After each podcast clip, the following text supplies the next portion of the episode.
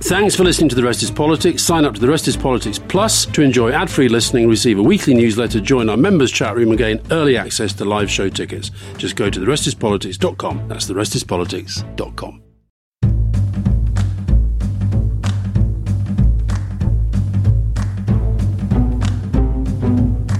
Hi there, welcome to the 18th episode of The Rest is Politics with me, Alastair Campbell. And me, Rory Stewart.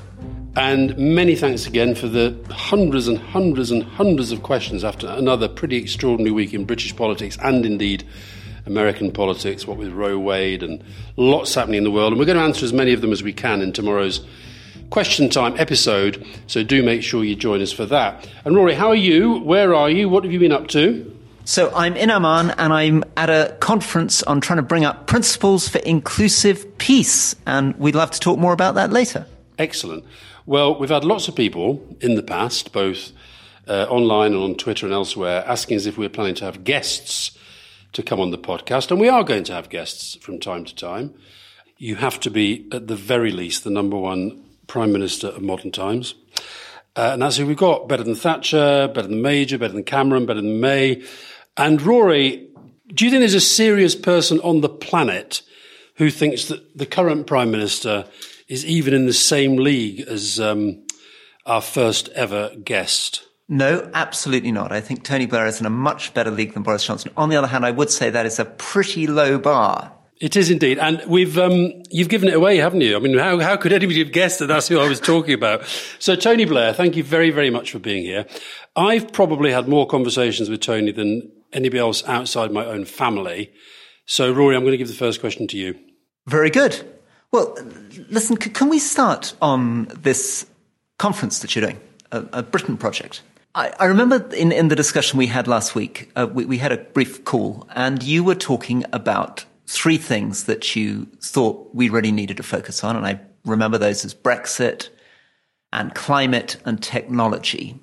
But what struck me is how much has changed in the last 130 days with the Russian invasion of Ukraine and what that suggests for the global order and the way in which perhaps many of the things that you and Bill Clinton and others imagined in the world that you try to create from the, the late 90s onwards have in a sense been shattered, our assumptions about global security and global economics. And I, I maybe I was going to start with challenging whether those three things you were focused on are now not feeling more fragile in the face of the Russian Ukraine situation? I don't think that they're more fragile in themselves, but I think you're absolutely right that you, you need to, as I think you, you, you put to me when we talked about it, you, you need to add a fourth issue, which is which is post Ukraine. What does that mean for the West? What does that mean for alliances? What does that mean for democracy? Um, because we thought that the era of big power conflict was over, and it turns out it's not. So that is, yes, absolutely. It's upended our assumptions. Now, I still think those three things that we we, we have put at the forefront of what we're doing on, on Thursday, which is really an ideas conference saying you've got these three major changes that are happening, two that are happening to all developed countries, technology revolution, climate ambition, one that is specifically related to Britain, which is a Brexit. But all of them mean you've got to have a plan for the future You've got to have a clear policy direction. And the purpose of the conference is to provide a, a certainly a body of policy direction and some clear policy ideas about the future. But you're 100% right. Ukraine is a, is a game changer for geopolitics. You, after you spoke to Tony, you said to me that you couldn't quite un- get just how sort of completely still engaged Tony was and still enthusiastic. And can I just ask you why you're doing this conference?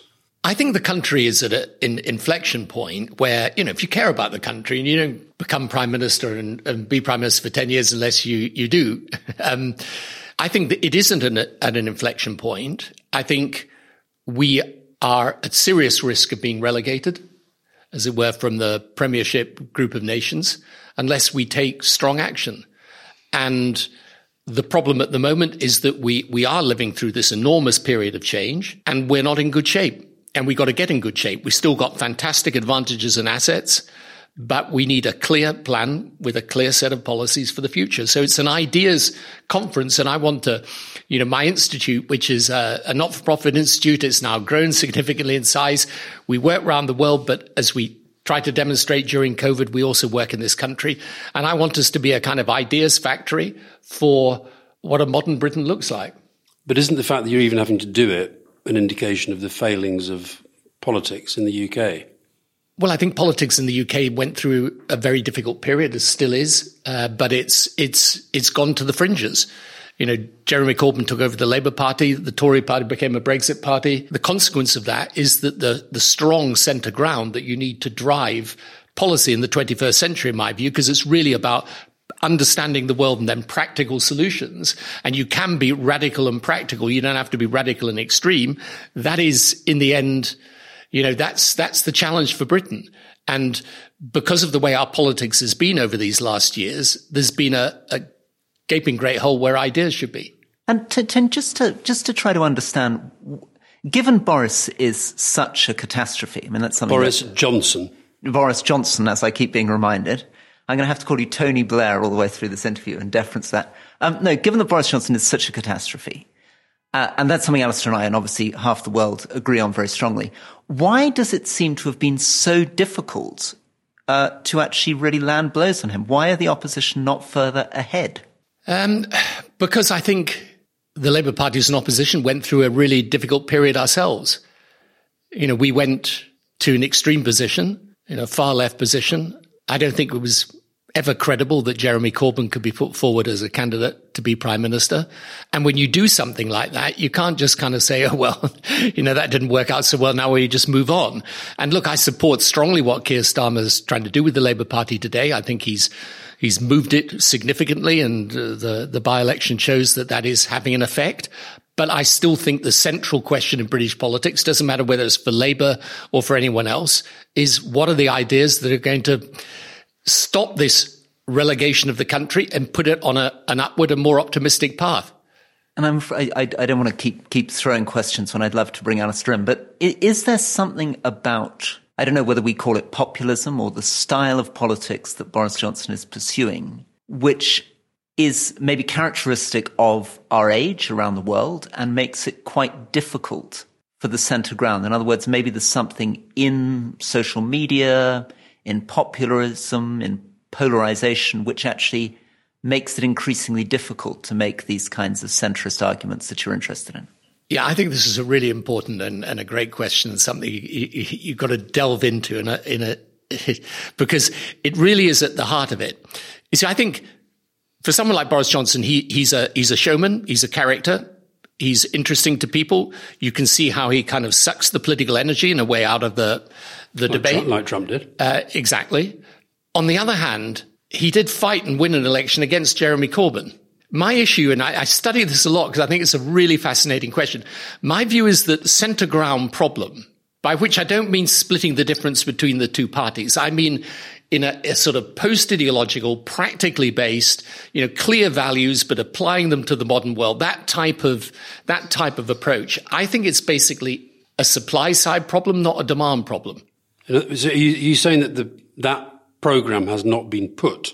Well, it wasn't at the last election, for, for so sure. Was it, so was it in France, for example? Was Macron doing that? Yes, Macron was he, doing He's that. struggling a bit now as well. Well, he's struggling, but you've got to you've got to put that against the fact that he won again. I think he was the first president in the modern republic to win when he held the legislative assembly as well as the presidency. That's a pretty big achievement. And yes, it's true that you've got a strong party to the left and a strong party, Le Pen's party both on the po- right. Both populist. Both populist, but he's still got the largest number of, of votes. And yeah, he, he, he will, he will find it tough to put together the right coalition, but he was re-elected. If you look at Scholz in Germany, he was effectively, I think, elected as the successor to Merkel. Um, I would say Joe Biden probably won in the US because he appeared to be the one Democrat that people thought was was going to occupy the center ground. So my, my view is, I'm, I'm not saying because I think the point Rory's making is absolutely right, and you've got a stronger fringe. In fact, it's no longer right to call it a fringe. Let me correct myself. I would say the far left in most Western democracies today are not a fringe anymore. There's a significant number of people, but they're still a minority and they can't win. And likewise, the far right and likewise the far right. But if you think in my day as prime minister, Nigel Farage and Jeremy Corbyn were fringe figures. If you'd said to me either of them would effectively take over a significant part of British politics, one the Conservative Party, won the Labour Party, I would have said, if you'd asked me in 2007, I would have said, well, that's just not going to happen. Now, I think there are reasons for that because one other thing that I'm absolutely convinced of is that populism exploits grievances, but it doesn't invent them. That's how Brexit happened.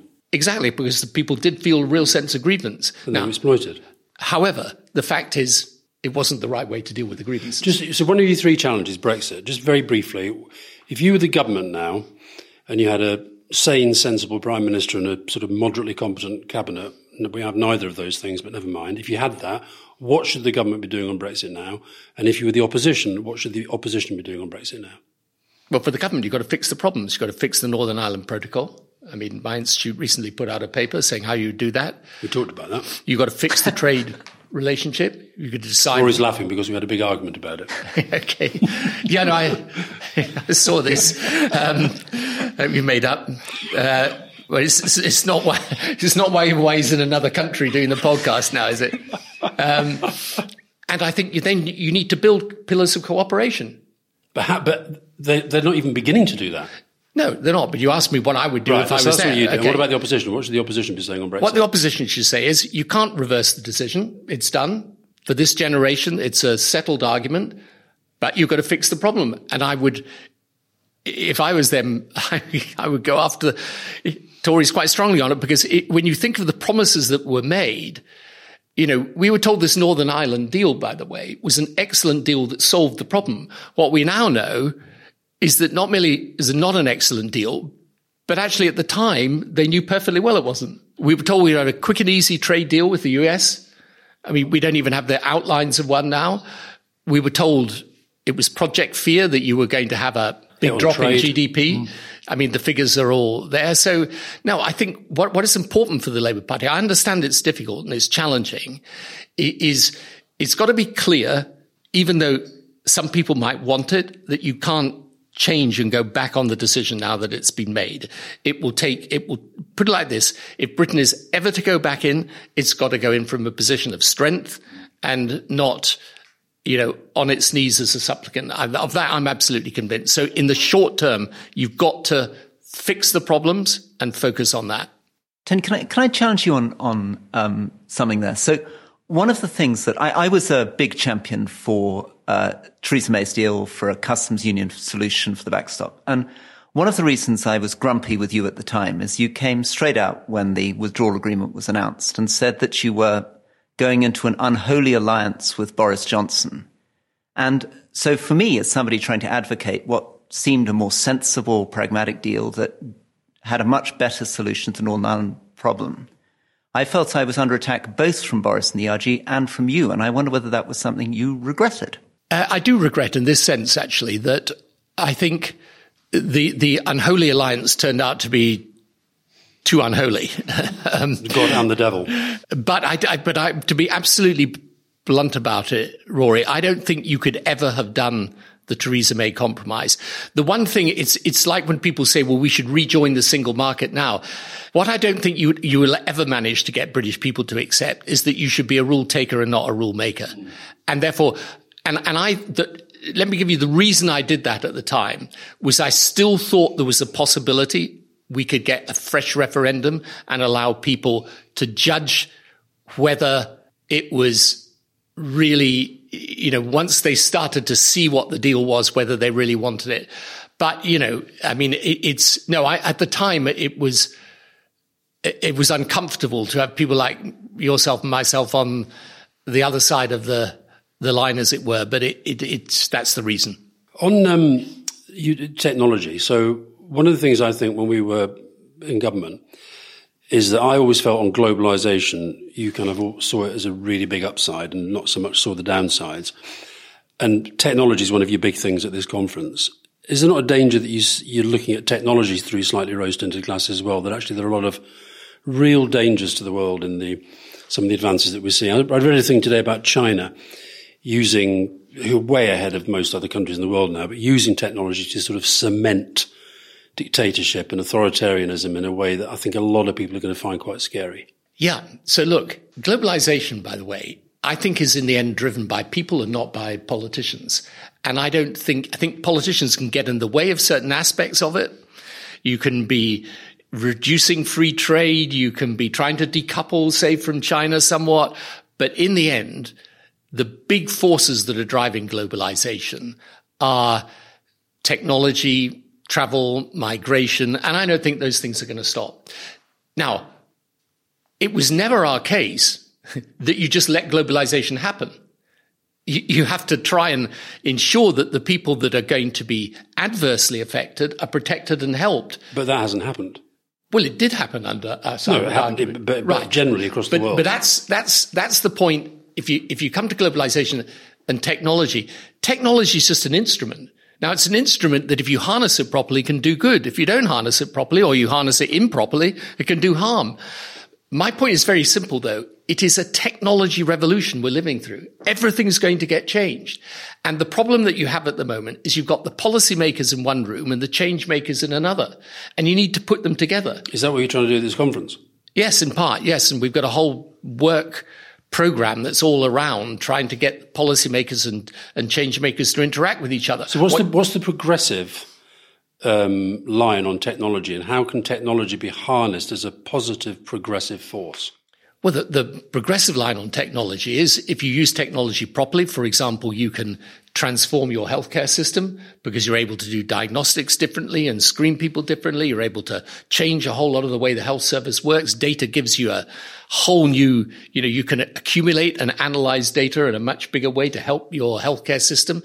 You can educate people completely differently.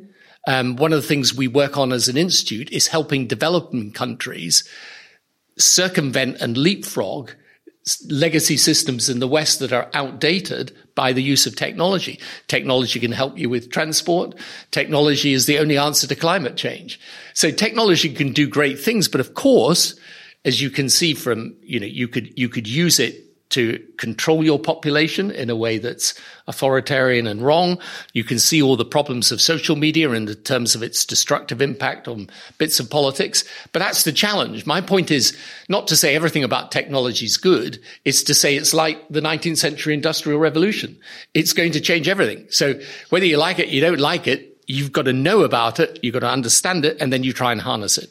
So, t- Tony, one of the criticisms that would come, but particularly actually from where I am now, the Middle East, about uh, you and I, and I put myself with you in this, I'm also a great advocate for the center ground and trying to find a way of expressing it as something exciting and radical, not just grey and boring. But of course, the strong pushback that you would get from a lot of young people in the Middle East and Africa is to say, wait a second, a loss of the polarization, a lot of the populism we're seeing is actually the fault of the centrists that the West let people down. They will talk about, of course, the Iraq war. They'll talk about the 2008 financial crisis. They'll talk about rising inequality across the West. And they will say that in essence, this liberal democratic Western project from, let's say, 89 to 2005 basically failed people. And that one of the reasons we're seeing this polarization is because that model no longer appeals.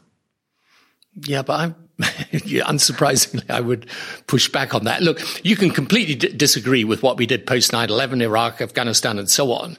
I don't think, frankly, that's a big concern in Africa. In the Middle East, it is, though I think for most people in the Middle East today, I mean, we should maybe spend a moment on this. The big challenge for the Middle East today is how do you get to religiously tolerant societies and rule-based economies? And that's what the young people want. In fact, we've actually got, our institute has got a major poll coming out the next two weeks based in the Middle East.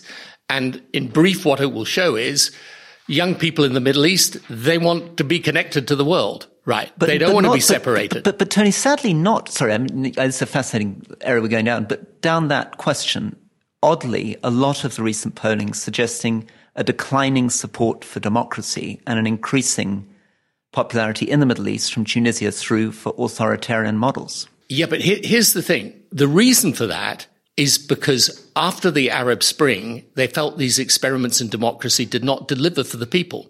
Now, the one thing, this is a basic precept of mine in, in politics. If you don't deliver, it doesn't matter whether you're a democracy, autocracy, whatever you are, in the end, you'll fail. But I I think ultimately you you you know it may take some time, for example, like for a society like Tunisia to be able to handle its democracy, to be able to to make progress, but ultimately they would prefer to be a democracy. And I think it's interesting. We talk about China and Russia, but one argument for democracy in the context of what's been happening there recently. If Russia were a proper functioning democracy, Ukraine would never have happened. And it's a catastrophe for Russia, quite apart from for the Ukrainians and the world. And secondly, the COVID policy of China, okay, zero COVID in the face of the highly contagious Omicron variant is not going to work, hasn't worked, and is causing massive disruption across China and indeed to the supply chains of the world. That would never have happened with the democracy because that policy would come under challenge. Right, but, they're, but they're not democracies, and they, they feel that democracies are in decline and they're in the ascendancy. That's what they feel. Yes, but I think and they feel they can get away with whatever they do. Yeah, but I think the, these two things I've just told you are an indication of why, in the end, democracy.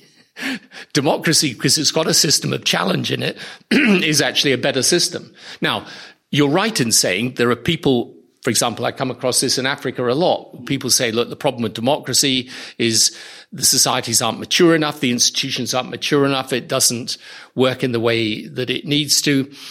Yeah, I mean, the one thing's for, for, for sure that whether it's a democracy or not, you've got to be able to deliver. But to just go back to where we started with this and, you know, Rory's point about globalization, most of the countries that I'm working in at the moment, they want to get connected globally. And what they want is the transport links and the internet links. And they want to make sure that their people can, can actually see the benefits of being part of the global economy. They don't want to be separate from it. Just to bring it back to Britain, because the, the, your conference is about Britain in the main, although some of the themes are going to be much, uh, have global sort of resonance and you talked about polling. The polling I saw that you've done in advance of the conference, if I can sum it up, people in Britain feel that Britain is in decline. They really, really worry that nobody's putting forward a, a plan for the future. They're desperate for politics to change, but feel powerless about how that change is coming. So it's all very well for you and me and Rory. We've got, you know, voices and all that. If you're somebody who really cares about that and feels powerless, what, what do you advise them to do? How do people actually get involved in the process of change? Well, we all try and deal with this in our own way. Yeah, but you're a former prime minister who can always get a platform. What if, what if you're yeah, people- yeah, I know, but, but the point I'm making is our purpose in providing a platform is for people to come and to input into it and to get involved. And one of the reasons for having the conference is precisely to say to people, look, you may come from the Conservative Party, the Labour Party, Lib Dem, no political party, but here's a body of ideas to debate and discuss. And then after the conference, we'll have a whole set of work streams that arise from that. But I agree with you. It's difficult. It's, it's, it's very difficult at the moment because the two main political parties, as we were saying earlier, have just been through this problem of, of, of you know, fringe politics becoming mainstream but you've got to try and pull it back, and, and we've all got to do our, our bit for that. But I was I was at uh, Bradford University yesterday, and at the end, these students came up, and I'd been saying a thing about the thing that gave me hope was young people, da da da da. And they said, I'm, you know, really fed up of being told that we're the future because we don't know how to do it. right. We just don't know what, how to do it. We don't know how to engage. We feel completely shut out from politics as it is. So I guess I'm asking whether you actually think a political system that you kind of mastered for quite a long time, whether actually it's bust. I think it is bust unless there's a complete change of attitude in the two but is attitude parties. or system? Well, I don't know about system because in the end you can have whatever electoral system, for example, you want. In any event, to change an electoral system, you've got to win. You, have got to win. I think you can create a movement in Britain that says we want you guys to work on a practical plan for the country. We understand all these changes are happening. We've got a huge cost of living crisis. We want you, whatever your differences, at least to work together meeting these specific so challenges. Do you, so do you intend to produce policy that you hope the parties, whichever parties, think, hmm, that's interesting, we can run with that? Is that what you hope from this? Absolutely. So, I mean, you know, I hope the Labour Party runs with it because what the Labour Party needs, the next stage of change in the Labour Party is to get a policy agenda. It's got, it, people got to know what it stands for. What are you working on? But I think the policy agenda that does work is is one that can bring in people from other political parties as well. And that's a good thing. It's not a bad thing. Tony, I'm very aware that one thing we haven't talked about enough is climate. And that does connect, sadly, to Russia Ukraine because we've really seen over the last 130 days what happens when energy prices go up. We've seen the incredible cost on low income families of doubling fuel bills, and we haven't begun to see what will happen if we try to go to carbon neutral by 2050. And I don't see anybody producing any serious thinking about how on earth that gets funded. Do you, for example, think that in Britain, let's focus on Britain, governments are going to have to borrow much more because I can't see us remotely paying for it off our fuel bills.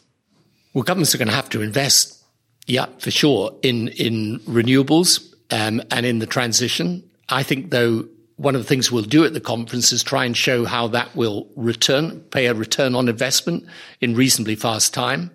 Um, you know, we'll have to increase more than double electricity production in the UK, but you can do that. I mean, look, look at what we've done on renewable energy in the past 15, 20 years. It's been extraordinary. And I think you can do that. You can go across some of the technologies and, and achieve the same thing if you build the right incentive into it. And so, for example, one of the things we're, we're doing is putting forward a plan as to how you make this transition from gas boilers to mm-hmm. electric.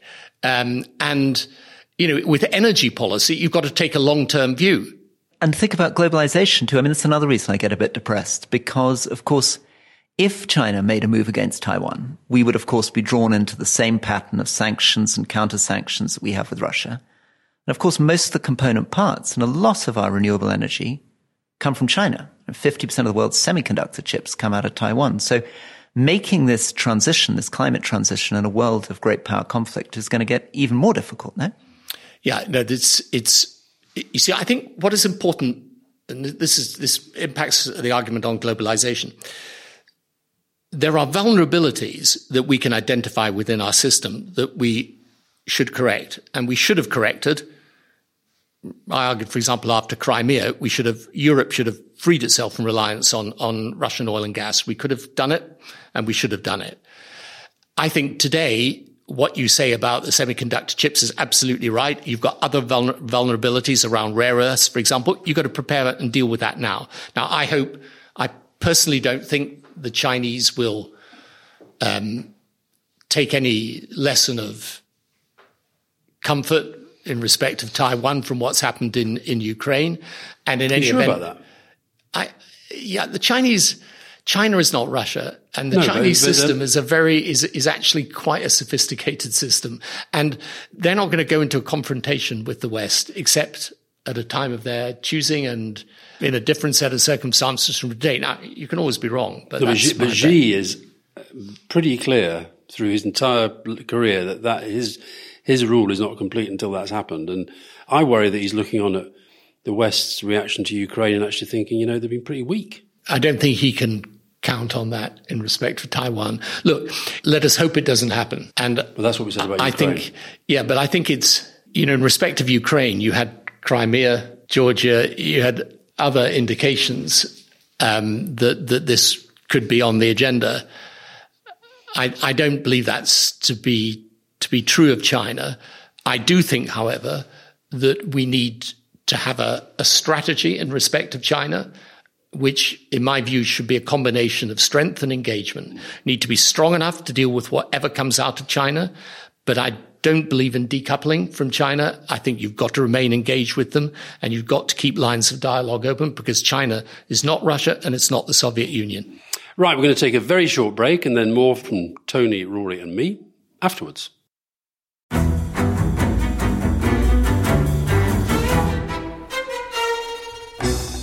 I'm Anthony Scaramucci, former White House Director of Communications and Wall Street financier. And I'm Katty Kay, US Special Correspondent for BBC Studios. I've been covering American politics for almost three decades. Welcome to the Rest is Politics US, brought to you by Goalhanger. Go on, tell us, were those donations you made, like Obama in 2008, Was that idealism? Were you hoping to get something out of these campaigns that would serve your own business interests, for example? So I think this will either make this podcast incredibly successful, Katty, or people will be horrified and they'll shut it off right now because I'm going to be very real with you. The Obama donation, I had gone to law school with President Obama. We were not classmates. I was a few years ahead of him. It was 2007. He was then Senator Obama. I had a check in my breast pocket. I went over to the senator. I said, Senator, I said, you and I didn't really know each other in law school, but I'm about to hand you a big check. Can I lie to my friends and tell them that you and I knew each other in law school?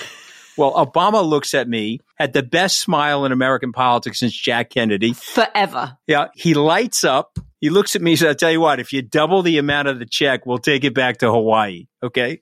And I looked at him. I said, You're done. I had another check in my pocket. I ripped it up. I doubled the amount of the check. And I'm going to tell you right now, I've been to more White House Christmas parties during the Obama administration than the Trump administration. In this pivotal year for the United States, democracy, and world affairs, Britain's biggest podcast, The Rest is Politics, is launching stateside. Uncovering secrets from inside the Biden and Trump inner circles and how they shape the world's most important economy, but also the global economy too. New episodes are released every Friday morning. Just search The Rest is Politics US wherever you get your podcasts.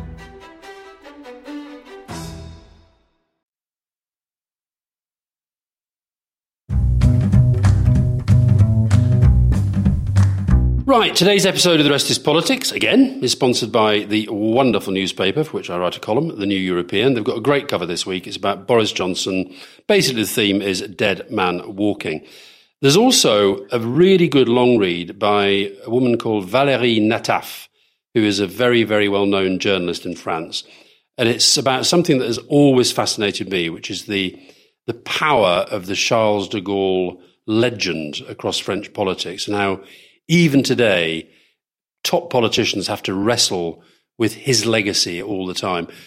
Who, who do you think is in our politics in a, in a, in a sim, in the same way, Rory? Well, it's, it's got to be Churchill, hasn't it? Not Thatcher with the Tory party. No, no, no. I think I think Churchill much more, and I, I think because he's set up as, and it's a very uh, maybe a bit like the point you're making about De Gaulle sets up actually quite an unrealistic set of expectations for what a politician could be, because of course He's primarily was a wartime leader. You know, he had the extraordinary responsibility of fighting Nazi Germany. And mm. in a sense, that creates in politicians' minds the idea that they can make these great speeches from the House of Commons, that they can be engaged in a great literal physical world war for mm. justice against the genocidal maniac.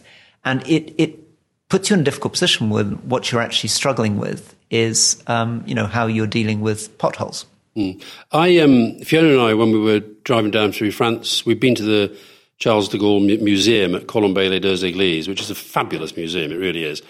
Um, and one of my favourite books ever was written by. Do you remember a guy called Aidan Crawley, who I yeah, think yeah, yeah. he was elected both as a Tory MP and as a Labour MP. He didn't defect. He, he was elected twice in different parties. But he wrote a book about Charles de Gaulle's relationship with Churchill, and it is absolutely brilliant. And it ought to be made into into a film. So Valerie's de Gaulle article. This is what I love about the New European. They write these really long reads about stuff that you just tend not to see in in other papers. So if you really want to know what's going on in Europe around the world, then New European. And I, I've got my usual column, but I've also written. I got a question this week, Rory, from somebody telling me I talk a lot about mental health, but not much about it on this podcast, which is probably true.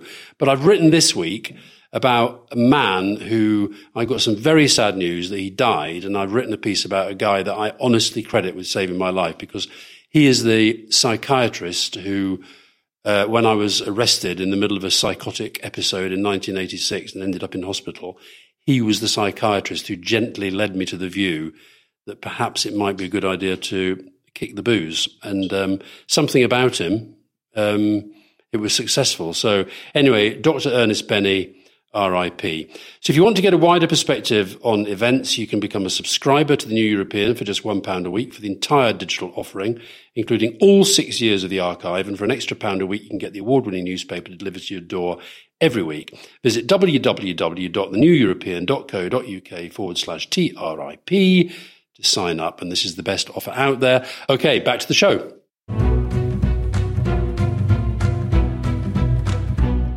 Welcome back to The Rest is Politics with me, Rory, and Tony.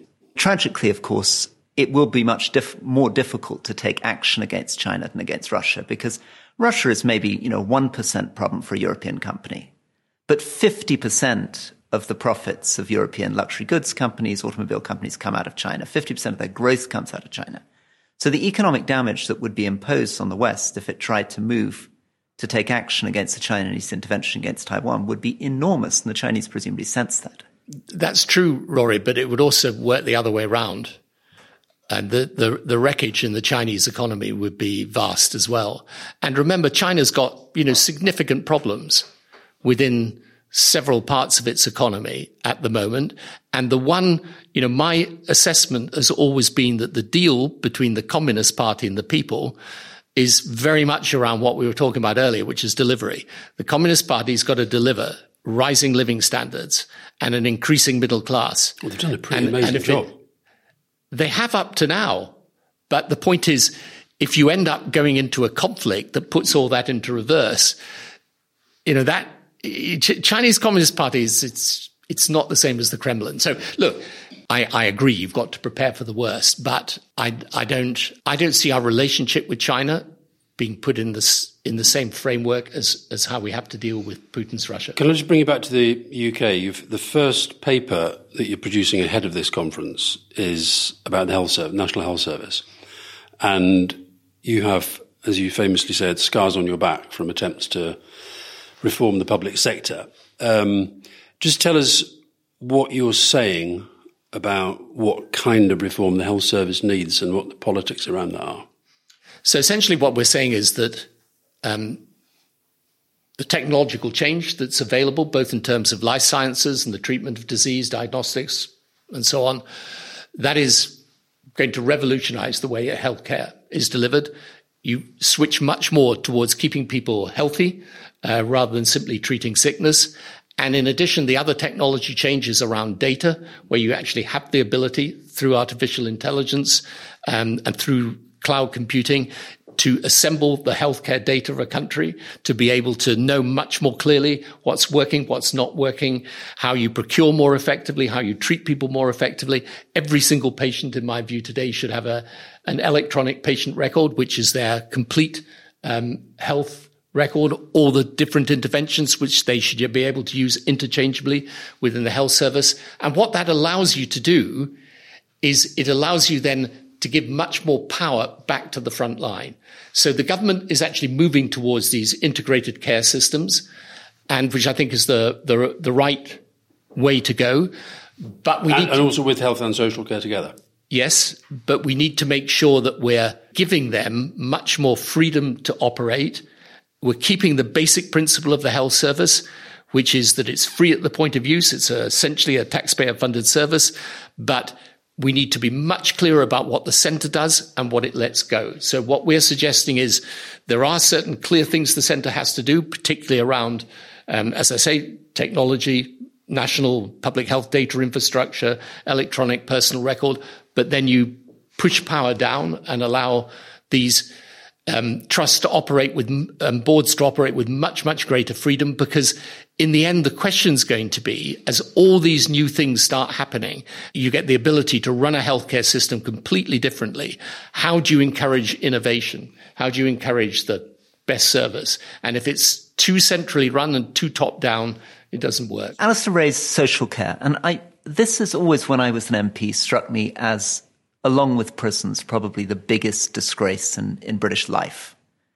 That in my constituency in Cumbria, you know, elderly people would see a carer for 15 minutes, which was barely enough to, to change them, let alone feed them. And it seems to me to be the great unfinished revolution. National Health Service was set up in the mid 40s. We never sorted out care for the poor elderly. And, and I wondered why that wasn't something that you and Alastair were able to do in your time in office. We focused a lot on the National Health Service. We didn't focus so much on social care. I think as time has gone on, that problem has become more acute. And as you say, it is a big question for people today. The purpose of moving to these integrated care systems is to allow the, those running the local healthcare system to take a much broader view of how you fit, you know, care and social care into healthcare provision. And again, you know, there are, I mean, there are masses of changes that we can bring about on how we help people to live lives that are more independent, how we help to, to have more people able to carry on living in their own home or in, in sheltered accommodation. And you should be able to deal with what is a huge problem for the National Health Service, which is a very large number of people occupying hospital beds who shouldn't be in hospital. And also dementia. Again, I, am sounding like one of the great apostles for, for Theresa May, just as just as Alastair you is do, for you. You do that but, every week. Uh, but she, You're the last she man standing for Theresa. exactly. She she tried, I thought, very courageously in her manifesto to try to find a way of funding adult social care through effectively a property tax. So people would continue to be able to live in their homes but when they died, the state would collect from their homes the, the cost of their social care. And it was achieving two things. It's dealing with social care, but it's also dealing with something I've heard you speak about in the past, which is the importance of being able to introduce wealth taxes and the massive inequality between people who own houses and don't. Yeah, I think you, you can, you know, there are some things where if you're proposing them in a, in a manifesto, you're always going to run into a lot of trouble. I think over time, you need to to work out how you shift the burden of taxation as well. I mean, I think it will, in the end, have to shift more from capital and labor to to to land to um, and to other external um, things like taxing pollution and so on. If you're going to deal with dementia, the most important thing is to encourage the development of your life science industry that's going in the end to provide you with a, an answer to it. And one of the other things we suggest in our health paper is we do make on an anonymized basis you know, having one national healthcare system should allow you to publish on an anonymized basis an extraordinary amount of information that can be used for research. We should be working with other countries to do this around things like genomics, where you can, you can do an enormous amount to work out what are the treatments that are going to work in the future. Because in the end, dementia should be something we're able to solve finally. The other thing you put in, in your health paper, and can you imagine this? Would this cause difficulty for the current Labour Party? These freedoms that you talk about should include the ability to enter into partnership with the private or voluntary sector, embrace new methods of treatment and prevention, create the workforce they believe is best suited to the care they want to provide, raise money locally through social impact bonds, not as a substitute for taxpayer funding, but as a source for better community engagement. Can you see that leading to scars on his back for Keir Starmer? Well, as long as you're keeping the principle of free at the point of use, and if you believe in in you know circumstances of devolving power down to the front line, where people have got the freedom to make the decisions they think are in the interests of their people, and where you're able, for example, to take a broader view of the health of your locality. So it's not just about treating sickness. It's about how do you help people, for example, to lead more healthy lifestyles, to, to, you know, take more exercise, eat better, all of the, the you know, if you, if you take that broader view of how a healthcare system should operate, you know, the center doesn't need to be sitting on top of it the whole time, provided your, provided the healthcare is still there free at the point of use when you need it. I, I you know, a bit like we did with the uh, academy program in schools. I mean, I'm in favor of giving people more freedom to innovate, to experiment. I don't think there's anything wrong with that. And I think in the end, if you're living through a vast period of change, a one size fits all command and control centrally run service doesn't make a lot of sense. And the broader devolution point, you talk a lot about devolution in relation to the health service. What about devolution more broadly across the political system? You mean the, the constitutional settlement with Scotland, Wales, Northern Ireland? Well, I think they're all very different. I think in Northern Ireland, it, it, we do, you know, the problem is, has been Brexit and we need to, to fix that problem. In Scotland, I, I am, have always been convinced the single most important thing is you get a revived Labour Party that's capable of winning power. And I think that, that would give people a much greater sense of cohesion because at the moment, I think a lot of people in Scotland feel isolated from the UK. Or, or a liberal, a proper right-wing liberal unionist party, a centre-right liberal we unionist always party. talked about a, a, uh, uh, the Scottish Liberal Unionist Party, SLUP, as they probably just just before just before Julie Crowley, your formidable press secretary, Rugby Tackles was out of the room for over staying our welcome, um, as I used to do on your behalf when you carried on smiling, but gave that look that said, "I've had enough of this now. Can I go?" Um, Do you? We've talked about all these things, right, in half an hour, or whatever. Which do you not find it incredibly frustrating, as I do, that you don't really hear these sorts of debates on the mainstream media? And that's not the fault of the mainstream media; it's the fault of the mainstream politicians who aren't really having them.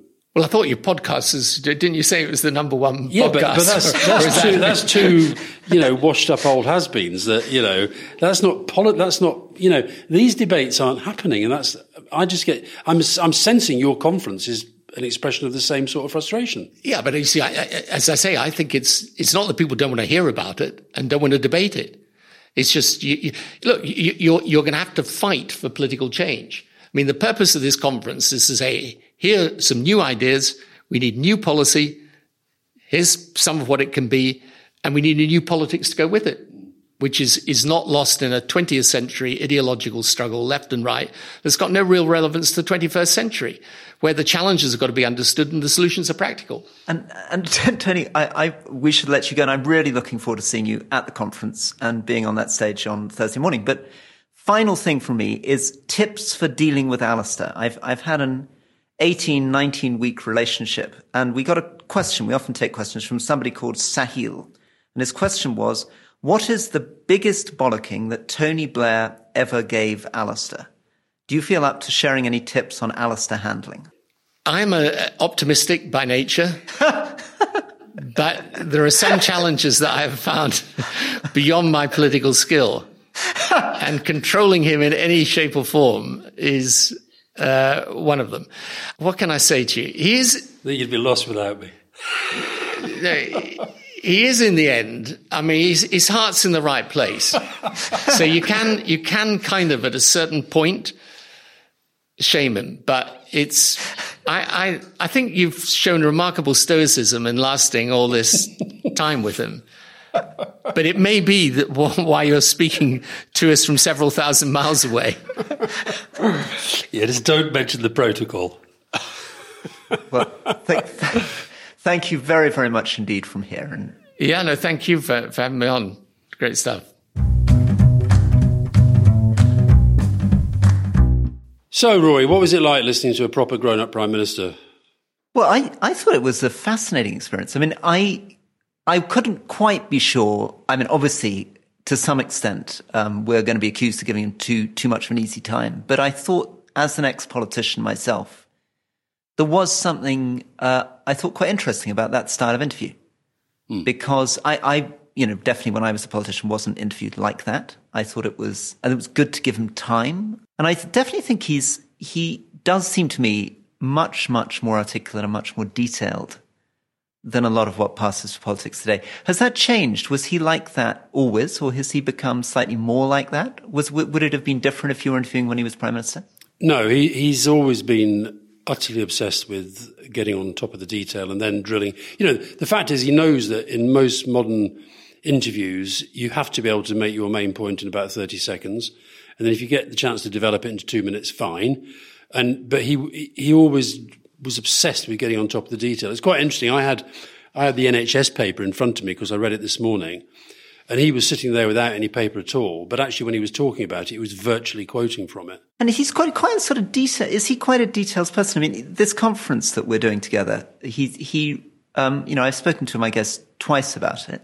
And that's quite a lot of detail for, and he, he's not even on the same panel with me. And he's been going around all the other Oh, speakers. Oh yeah, no, he's he, he's he'll he'll be definitely on top of the detail. But I also think that look, the thing about the other thing to say to you, Rory, I don't care what people say about the way we talk to people. I think this is our podcast, and we get the people on that we want, and we talk them in the way that we want to. And the truth is that I mean, you mentioned Iraq, for example, in the in the context of the Middle East, and how how he and the, the liberal democracy is seen there. But the, the other thing I'd say about Tony. And listen, I get this myself because I get asked about him so much and get asked about the downsides of him so much. You go into a mode when those questions come, um, which I just know. I know when Tony goes into a mode, which is basically, right, I've had this question so many times, I'm sick to death of it, but I'll get into the mode and I'll just get through the next two minutes and then fine.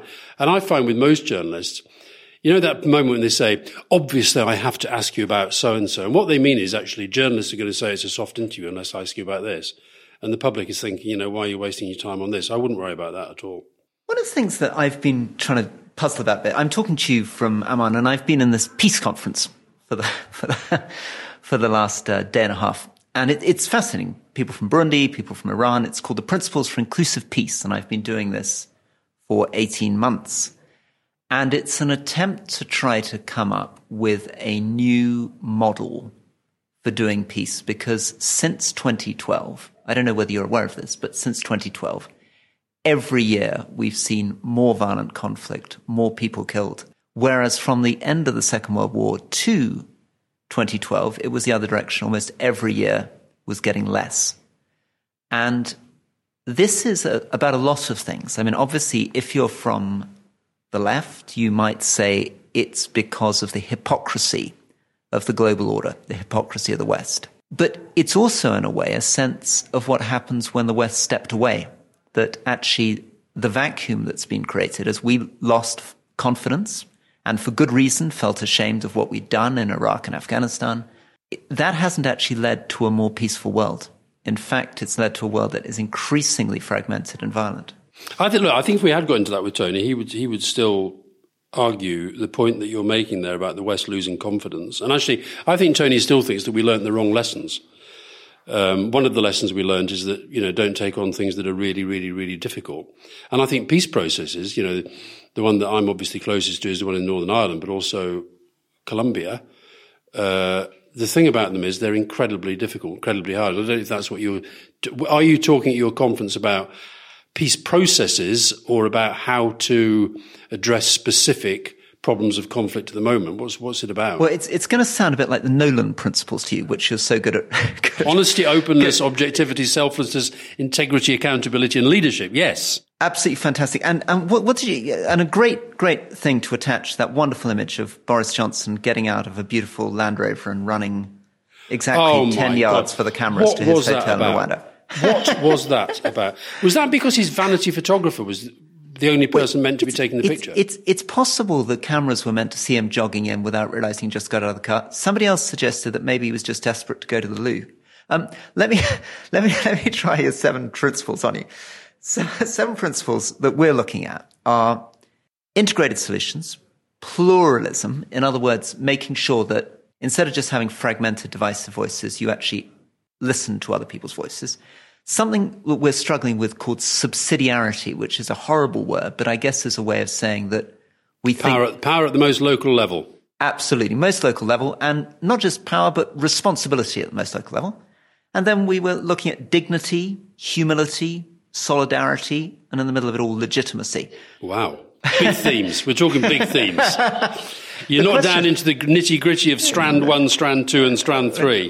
No, we're on the big themes because what we're trying to do is engage with peace actors, for example, in islands in the Philippines. We're trying to shift it away from the idea that someone like you or I come flying in as a great envoy and knock people's heads together towards understanding that women's organizations, local groups are, are, the drivers in this. I mean, is that your sense in Colombia as well? That actually grassroots organizations and what was happening on the ground was very important? Definitely, definitely. I think it was, I think, listen, there was top down for sure, but I think that without the bottom up, I think it was the same in Northern Ireland. I think sometimes the, you know, the women's coalition groups, for example, I think some of the smaller parties, their role is sometimes overlooked. So I think you need, you need both, but I'm loving the big themes. It suggests to me that you've probably got a lot of academics there quite a lot of that. And we also need a bit of a comms person, Alastair. We need somebody like you to tell us how we're going to communicate this and excite people, get their emotions right. going. Okay, well, let's, let's do that another day. Just tell us very briefly what you're going to be doing at Tony's conference. So I'm going to be, as usual, uh, being a sort of grumpy voice, slightly disagreeing. I mean, I think that the centre faces a huge problem. I think that it feels drab and technocratic. I don't really think we live in a post ideological age. I disagree with Tony on that. I think that we neglected to our harm the appeal of patriotism, nationalism, the importance of identity in people's lives, that we have to find a way of, as it were, harnessing the extremes. My kind of naff metaphor at the moment is that instead of the center ground being the middle of a long stick of wood, instead it should be the string that pulls those two ends together like a bow Oh, God. And that the bow, the maximum force, kind of harnesses those extremes to shoot the arrow. I've got to say, I think Tony made more sense when he was talking about this, Rory. You think I've gone mad again? Yeah, I probably have. Probably gone mad again. Well, listen, lovely to talk to you, and um, we'll be back tomorrow with question and answer. Thank you. And wait, wait, before you go, before you go, Alastair, I was really disappointed I couldn't get him with a top tip on how to handle you. And Sahil asked this question, what was the biggest bollocking he'd ever given you? And obviously the guy is not prepared to tell us that in the podcast. so we want you to tell us what was the biggest bollocking Tony Blair ever gave Alastair Campbell? And then you can go. Okay. It, it wasn't a bit, it's not a big, with me, I would reckon that I, not bollockings, but I think I probably lost it with him more than, more often than he did with me. And I think that's, Ah. I think that's part of his strength that he, he likes to be challenged and he likes to be, you know, if he comes back from doing something, he doesn't want people to say, God, that was marvelous. He doesn't, doesn't mind if you say that was pretty crap. And here's why. But the only time I can remember what I would call a bollocking was when he said that I quotes went off the reservation. And it was to do with the Bristol flats. Um, when I that? felt, uh, do you remember when Cherie was sort of involved with that Australian con man, Peter Foster? Oh, yes. and yeah, they yeah, bought two, yeah, they bought flats for the kids. and um. I mean, it was the sort of quotes scandal that Boris Johnson wouldn't even consider to be a, a scandal. I mean, it's just ridiculous that it was such a big thing, but it was it went on for days and days and days. And I just got so fed up with it because I'd, I'd, I just thought, how have we got allowed a well-known con man into our midst?